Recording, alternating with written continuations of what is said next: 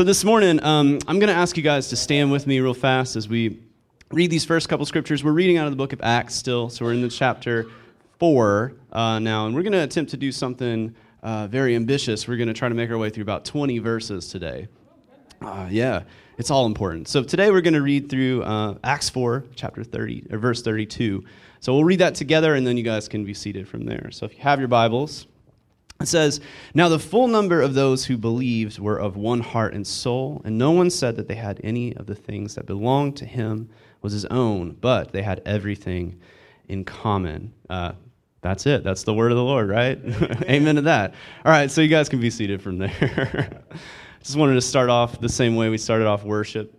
Um, I'm going to pray for us real fast before we get started. Dear Lord, I just give you uh, thanks and glory and honor this morning for allowing to come here uh, and to share this word with everyone. I just pray that as we study the book of Acts and as we get closer to your word, that we will collectively have that one heart and one soul, and that we will have everything in common. And in doing so, we will be. Uh, the perfected church. In Jesus' holy name we pray. Amen. So this morning, um, if any of you have read the book of Acts, you're going to see uh, pretty soon that there's something that's deathly serious that's about to happen. and uh, I'm joking about it, but uh, it's not really a joke. Uh, there's something deathly serious that happens. Yes. There's, it's, it, it's one of those things where it's not to be taken lightly.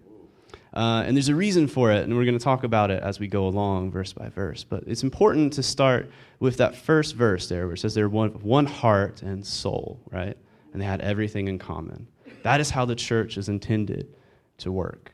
Sadly, that is not how the church really works today, is it? so, just to give you a little background before we get started. The Christian church, I think, prides itself on its length, right? It's 2,000 plus years of existence. Uh, it's often thought of as the longest running institution, religious institution, especially if you uh, think about how it's connected to Judaism, right? So historic, it goes even further back. Uh, so it has this antiquity to it that's nice. It keeps running. It keeps us refreshed in this idea that we are connected to God and also that we are still going, right?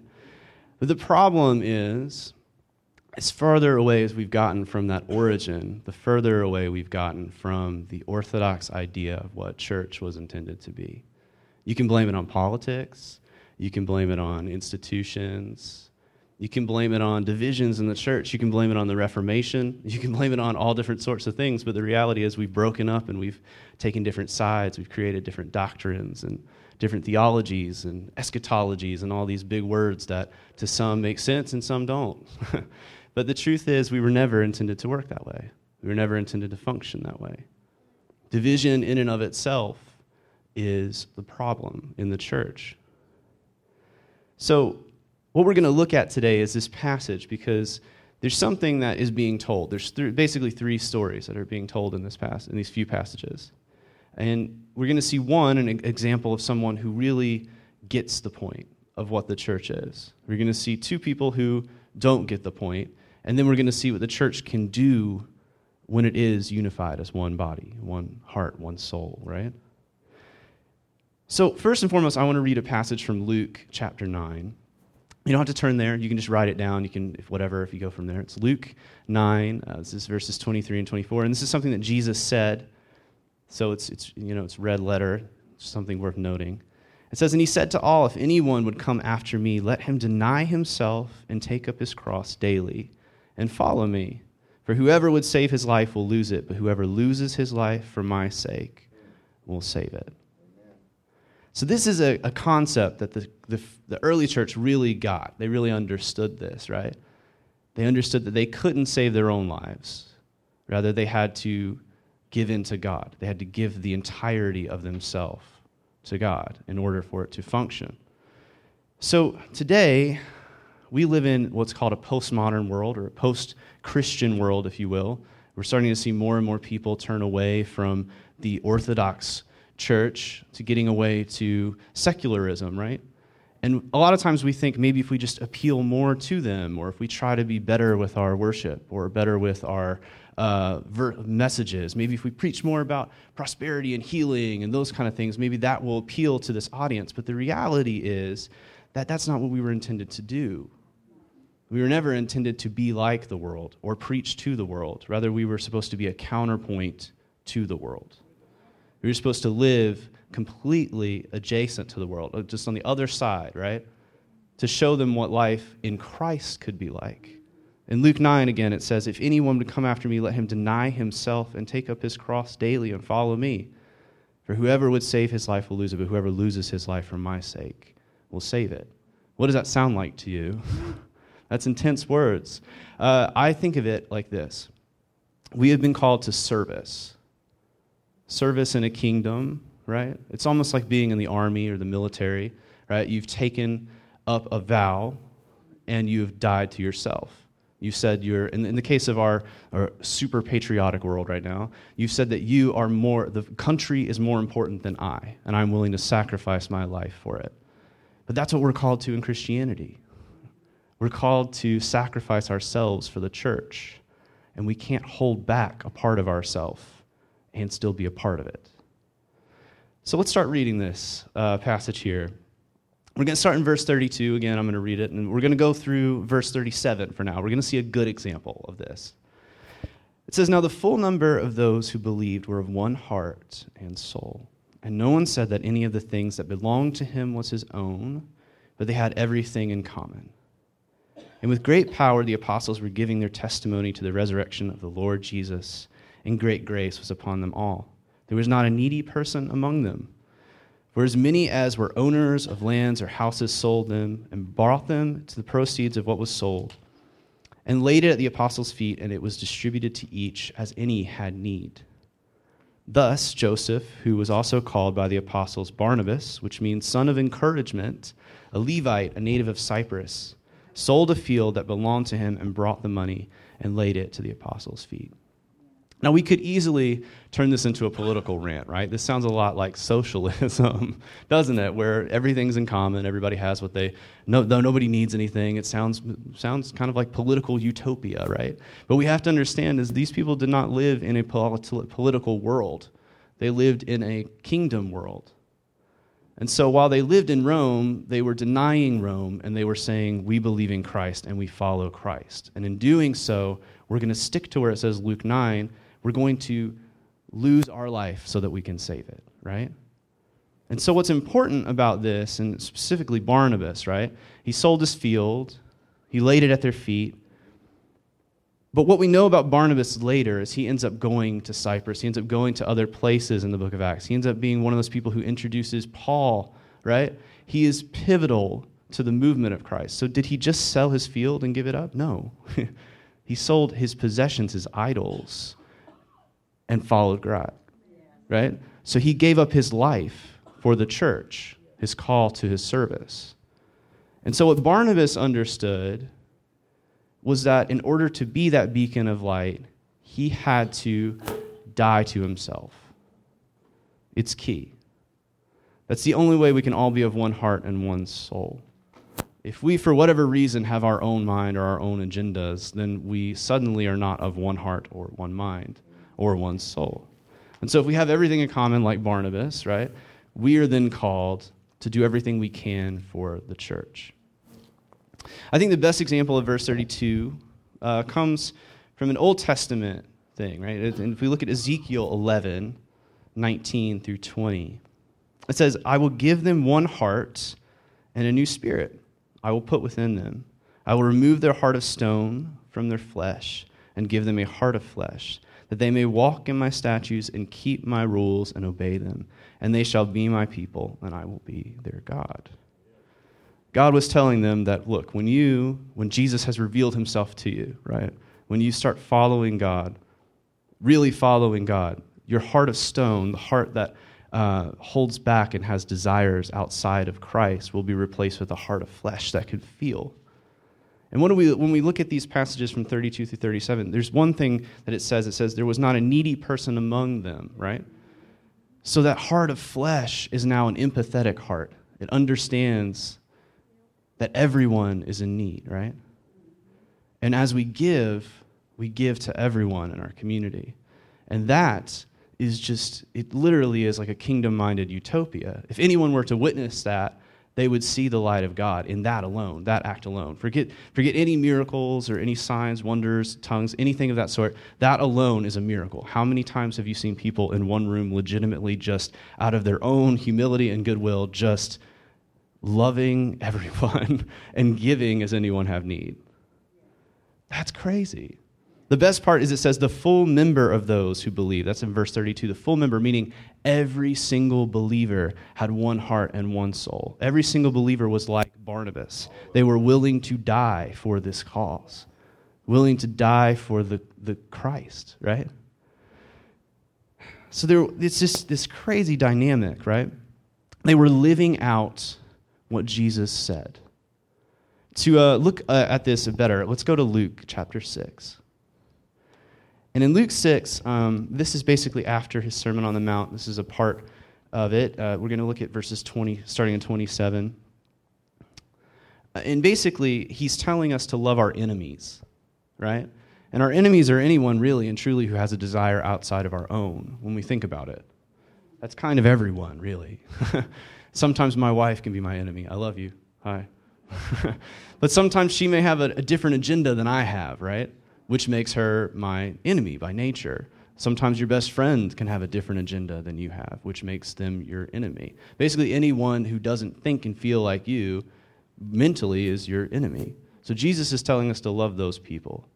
So in verse 27, it says, But I say to you who hear, love your enemies, do good to those who hate you, bless those who curse you, pray for those who abuse you. To one who strikes you on the cheek, offer the other also. And from one who takes away your cloak, do not withhold your tunic either. Give to everyone who begs from you.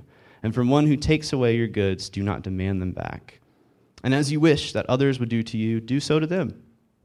If you love those who love you, what benefit is that to you? For even sinners love those who love them. And if you do good to those who do good to you, what benefit is that to you? For even sinners do the same. And if you lend to those from whom you expect to receive, what credit is that to you? Even sinners lend to sinners to get back the same amount. But love your enemies and do good, and lend, expecting nothing in return, and your reward will be great. And you will be sons of the Most High, for he is kind to the ungrateful and the evil. Be merciful, even as your Father is merciful.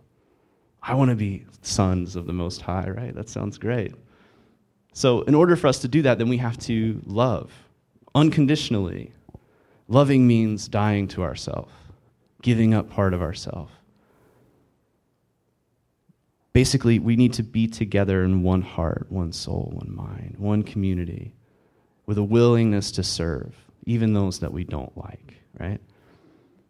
So Barnabas gave up everything. He gave up everything he had his land, his property, his money. And he just basically was like, Look, I'm, I'm going to go, right? I'm going to go. Use me as you need me to be used. And he ends up being a pivotal part of Acts, part of what we have today. In fact, actually, if he wasn't around, we may not even have some of these passages in the Bible that we have, some ones that I'm going to read later. So thankfully, this man gave up everything in favor of the kingdom. In James 1 22, it says, But be doers of the word and not hearers only deceiving yourselves, right? There's a call, right? We get this call to hear Christ and hear his message.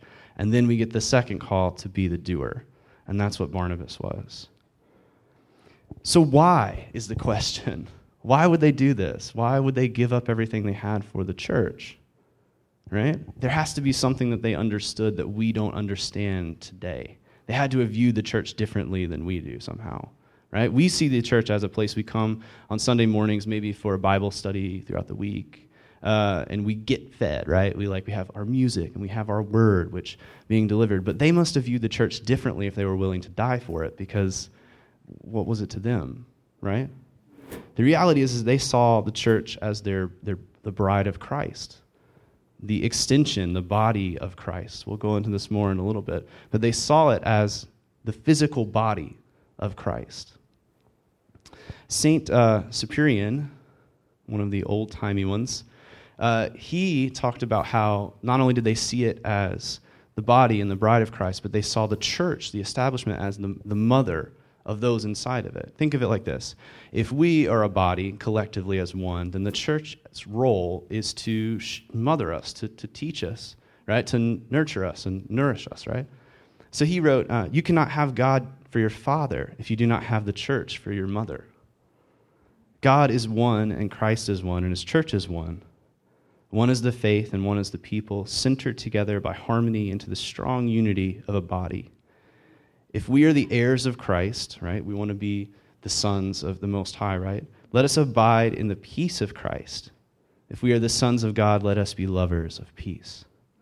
So they understood that Christ was the extension, the living extension of the ascended Jesus, right? Jesus is ascended, but Christ is still working through the Holy Spirit through the church. The church is that unified body in which all have come and given up for one heart, one soul, one mind, right? And so we are asked to enact these principles in our life, to really act like that church, to be the body of Christ, to be the bride of Christ. It's essential uh, to who we are, right? So um, before we go any further, let's look at Ephesians 5. And uh, this is essential. This is kind of going to sound weird at first uh, because most of the time you hear this used at weddings. Uh, so it's going to sound a little strange. So we're at Ephesians 5. We're going to look at verse 22. I recently had the um, pleasure to do a friend's wedding.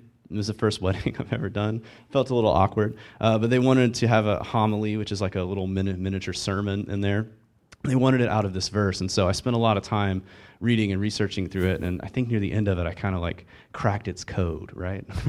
I think i got it a little better than, than what it means. So on the surface this is a, an extension of how wives and husbands are supposed to, to love each other how they're supposed to uh, basically treat each other in the confines of a marriage. But there's something deeper that's being said underneath uh, and paul points it out near the end. So if you're with me let's turn to 5 and we're in verse 22 it says, Wives, submit to your own husbands as to the Lord. For the husband is the head of the wife, even as Christ is the head of the church, his body, and is himself its Savior. Now, as the church submits to Christ, so also wives should submit in everything to their husbands. Husband lo- loves your wives as Christ loved the church and gave himself up for her, that he might sanctify her, having cleansed her by the washing of water with the word so that he might present the church to himself in splendor, without spot or wrinkle or any such thing, that she might be holy and without blemish. In the same way, husbands should love their wives as their own bodies. He who loves his wife loves himself, for no one ever hated his own flesh, but nourishes and cherishes it, just as Christ does the church, because we are members of his body. And then he quotes the Old Testament, right? Therefore, a man shall leave his father and mother and hold fast to his wife, and the two shall become one flesh. And here's the kicker this mystery is profound, and I am saying that it refers to Christ and the church. So we often take that whole context to be just about man and woman and how they are married, right? But this verse right here says, look, no, no, no, no. It is about that, but it is about primarily Christ and his church. So if we start looking back through here, and you start circling things, you'll see that Christ is the head of the church. His body, himself, is the Savior, right? Christ loved the church and gave himself up for that uh, so that he might be presented to the church himself without spot or wrinkle. He wants a bride without spot or wrinkle, that she might be holy and without blemish, right? And then it says, We are members of his body. That's in verse 30. What it's establishing is that the church, like a man and woman, when they are married together in covenant, are of one flesh. We are an extension of Christ. And if we are the bride of Christ, then we must submit to Christ, which means we must live in a lifestyle that Christ has dictated as good. Right? Love your neighbors as yourselves. Right? That is the main command that we get from him, that comes above everything else. So the early church understood this. They got this. They said, okay, we are the extension of Christ. We are the body of Christ. We, we are not just people, we are physically the body manifested as Christ on earth. We are his wife, his bride. And so, by doing so, it is our job to, by extension, put out the truth, to be this light, and more importantly, to be a unified light. The moment that it breaks apart is the moment that everything falls apart. And this is what Satan understood, right? If I can destroy the bride, maybe I can destroy the groom. Right? It's the key to the whole thing. And so now, as we go into verses, the first couple verses in chapter 5 of Acts, we're going to see two people who sadly um, don't get it, right? And, and, they don't get it for a reason. We'll, we'll get into that. But they, they don't get this whole body of the church concept, right? They have their own desires outside of it. And because of that, Satan has found a way to try to destroy the church. But if we remember correctly, the Holy Spirit is moving and working within the church, right? Just as it should be today. And so, in doing so, it's rooting out the evil, it's destroying it. So, let's read chapter 5. It says, But a man named Ananias, with his wife, Sapphira, sold a piece of property, and with his wife's knowledge, he kept back for himself some of the proceeds and brought only a part of it and laid it at the apostles' feet. But Peter said, Ananias, why has Satan filled your heart to lie to the Holy Spirit and to keep back for yourself part of the proceeds of the land? Well, it remained unsold, did it not remain your own? And after it was sold, was it not at your disposal? Why is it that you have contrived this deed in your heart? You have not lied to man, but to God. When Ananias heard these words, he fell down and breathed his last. And great fear came upon all who heard it. The young men rose and wrapped him up and carried him out and buried him. Verse 7 After an interval of about three hours, his wife came in, not knowing what had happened. And Peter said to her, Tell me whether you sold the land for so much. And she said, Yes, for so much. But Peter said to her, How is it that you have agreed together to test the Spirit of the Lord? Behold, the feet of those who have buried your husband are at the door, and they will carry you out. Immediately she fell down at his feet and breathed her last. When the young men came in, they found her dead, and they carried her out and buried her beside her husband. And great fear came upon the whole church and upon all who heard these things. Now, some of you, that may sound kind of drastic. Two people just died, right? They just, they just straight up fell over and died and were dragged out uh, the young men had, had the cloths like just waiting. They're like, yep, let's wrap them up and take them out. and that sounds crazy, right? Uh, but I want to I want to make a bigger picture here first and foremost. The Holy Spirit is at work, right? It's at work living and breathing within the church, right? And it's key to understand that just because Jesus, who by extension is the mediator, is the God of grace, he is still also our judge right? It says that in Matthew. And so he judges the hearts of man, right? Now, to outward appearance, it would seem like they died just because they didn't give everything they had, right? Which is not the point. It's not the point at all. Peter even says it. He said, uh, where is it? After it was sold, was it not at your disposal, right? He's saying, look, you, you could have kept it. You could have kept all of it. But instead, you contrive this deed in your heart. You have not lied to man, but to God. Now, there's an interesting thing that is said in verse 3. And the reason why it's interesting is because you will not find it except for one other place in the Bible, right? And it says, uh, Ananias, why has Satan filled your heart to lie to the Holy Spirit? The key word here. Why has Satan filled your heart? Who does that sound like? Judas. Go look at Luke, right? In Luke 22 3, it talks about how Satan had basically took over Judas. He filled his heart to lie, to be deceitful, to destroy the church, the unity within the church. He tried it with Judas to destroy Jesus, lost there. And now he's trying with Ananias and Sapphira to destroy the church, the body. And so, what we have to understand is while it looks like maybe what they did wasn't that serious, it is serious because Satan filled their heart, consumed their heart, meaning that it wasn't just their own start of a desire, rather, it was the fullness of who they were. And we can't have Satan in our church, or else we wouldn't be of one heart and one soul. So they died.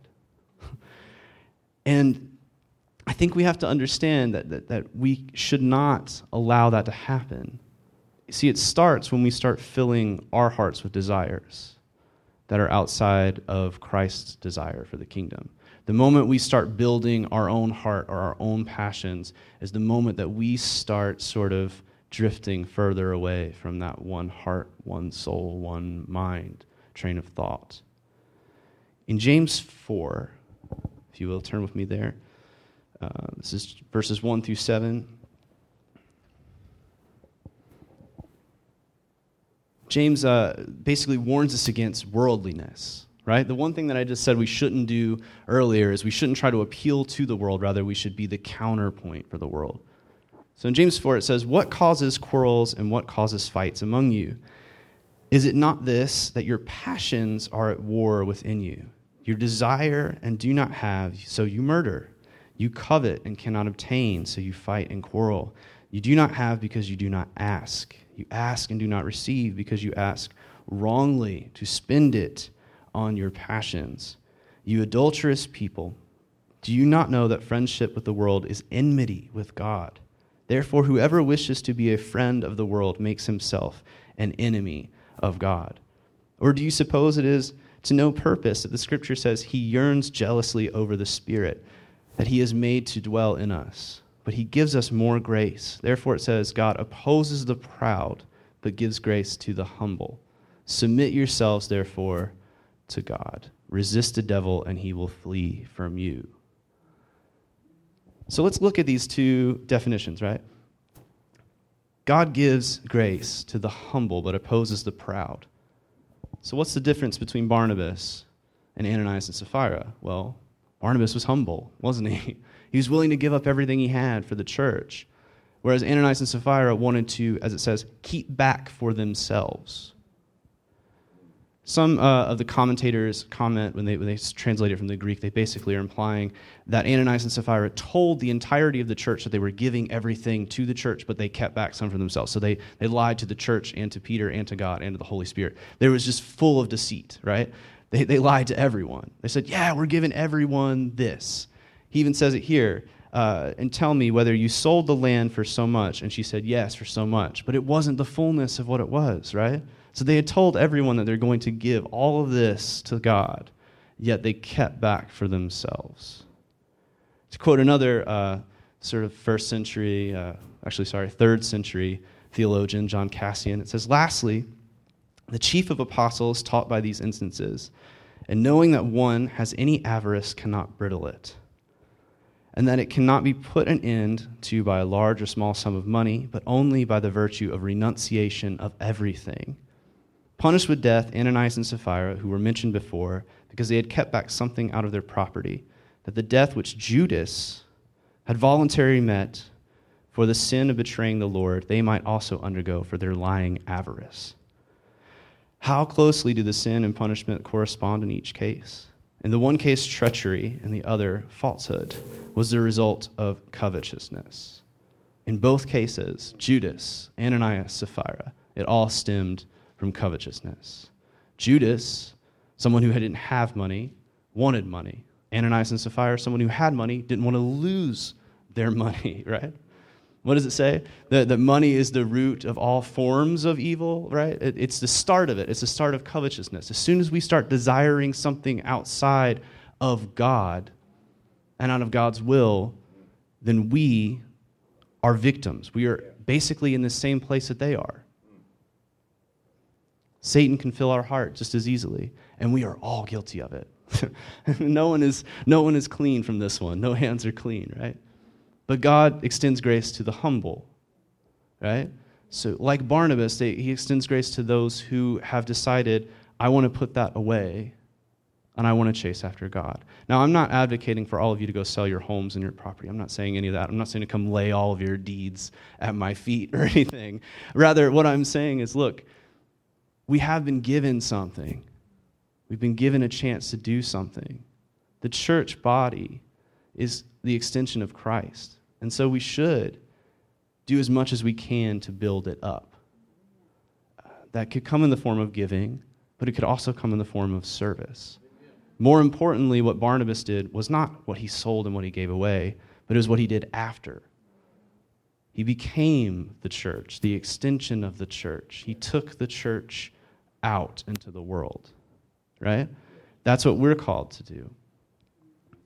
And so we have to ask ourselves those questions, right? Are we willing to give up everything we have for Christ, for Christ's body? Are we willing to kind of put aside some form of our earthly gain in favor of eternal gain? I am. now, that is a daily battle that I have to live through. But at the same time, it's something that we all have to think about. So now that we have that picture, right, we have these two pictures. We have Barnabas, we have Ananias, we have Sapphira. Now, in the next couple verses, we're going to see what the church can accomplish when it is of one heart and one soul and one mind, right? When it is functioning and working as it is intended to do. The, the magnitude of things is just it, it never ending, right?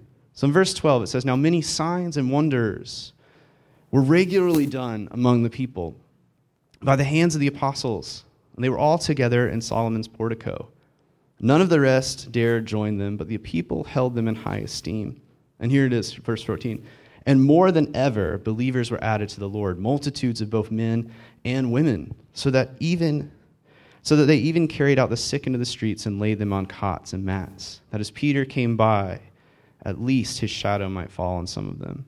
The people also gathered from towns around Jerusalem, bringing the sick and those afflicted with unclean spirits, and they were all healed.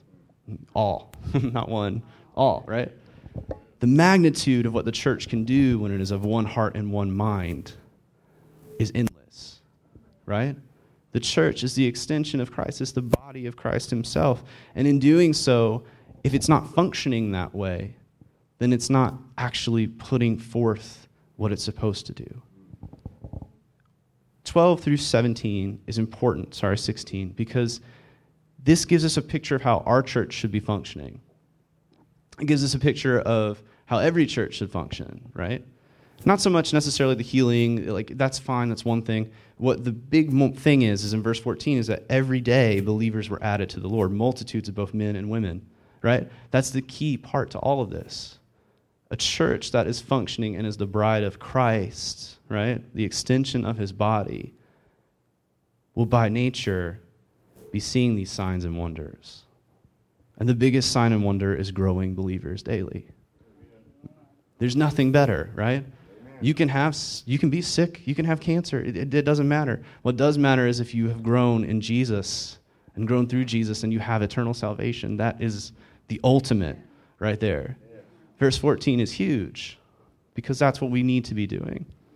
So this morning, before I continue any further, I just want to say that our church uh, has been around for several years, right? Uh, when we first started, I can attest to this. Uh, we really functioned like a community in that um, we didn't have a place to be, right? We didn't have a place that we were at, but what we saw is that everywhere we went, the people who were there were willing to come early, stay late. They were always willing to, to bring things in to help set up sound equipment or bring in a 60 inch TV that had a speaker underneath it that weighed 125 pounds. that took four guys to do every single time. Uh, those kind of things. And, and, what, was, what was beautiful about that is rather than focusing on all these other ex- external ex- things like where what the church looked like, everyone was focused on the community within. I think we were closer together as one group, one heart, one soul, one mind, because we felt genuinely like we were doing something for each other, which by nature is something for God.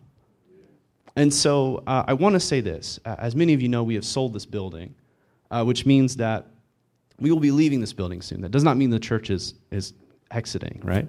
We're actually going to go into a new phase, and we're talking about where to go.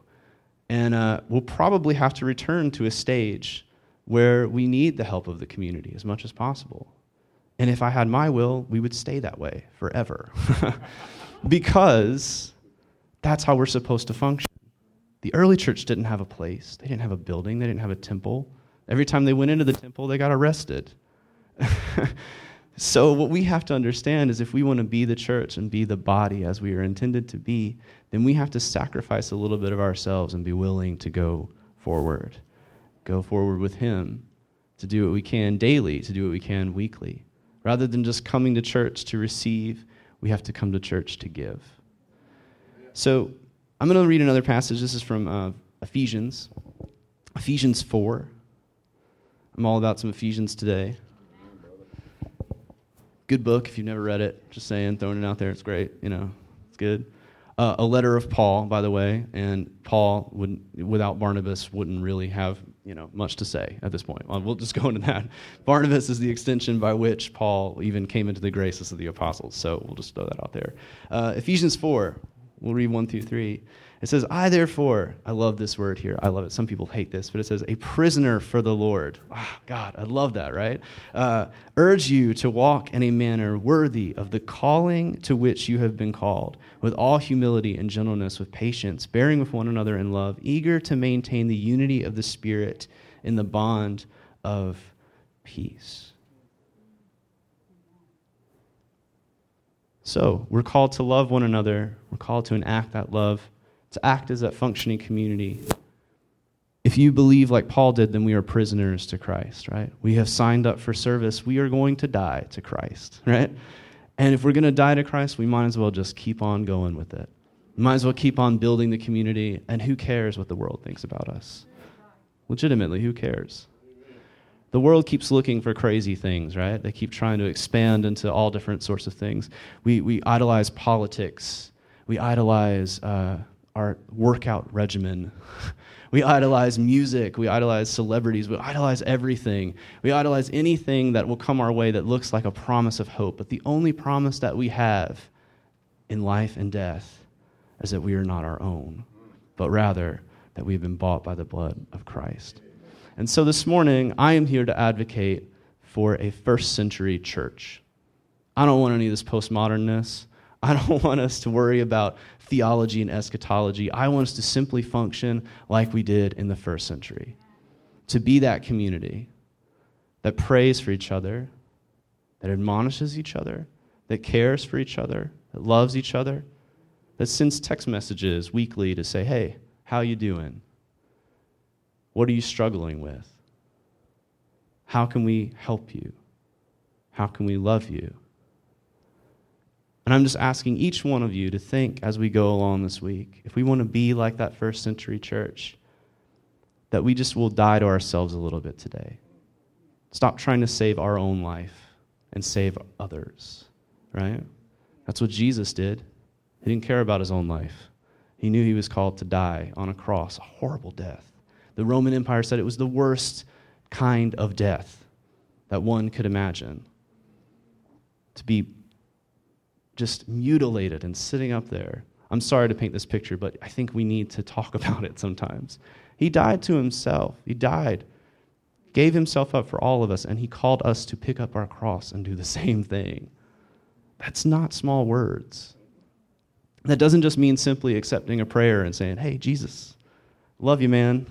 Now I'm going to go hang out and do whatever I want. You know, it doesn't mean that. No, it doesn't. It means that we are signed up for a life of service. And just like you sign up for the military or the army or the Air Force, you're signed up for life. This tour doesn't end. And so this morning, as we uh, have come together, I just pray that all of us will take these words seriously, that we'll be that church that sees signs and wonders. And the only way we're capable of doing that is to come together as one body, one heart, and one soul, and one mind. And so I ask you next week come early, stay late. ask, ask someone how you can help. Call a friend, a family member that you haven't talked to a while, and just legitimately tell them about Jesus. Just to pray for them. Ask them if you can pray. It's not hard, it takes a little bit of time, but the more we die to ourselves, the better we'll be at it. So this morning, I'm going to pray over you guys, and then uh, we'll continue from there. Dear Lord, I just pray that as we have come together in this place and we have been studying through this book of Acts, we are getting this picture of what your desire for the church was and is and shall be. And I just pray, Lord, that as we have all come and rallied behind this idea, that we will morph into the bride that you want us to be the one perfected, the one that's ready for the bridegroom to come. I pray, Lord, that we will die a little to ourselves daily in favor of you, and that we will be that light into our communities. And that this church will not just be another church, but rather will be a path into the way of the truth and the light. In Jesus' holy name we pray. Amen. May the God of hope fill you with all joy and peace and believing, so that by the power of the Holy Spirit you may abound in hope. Amen.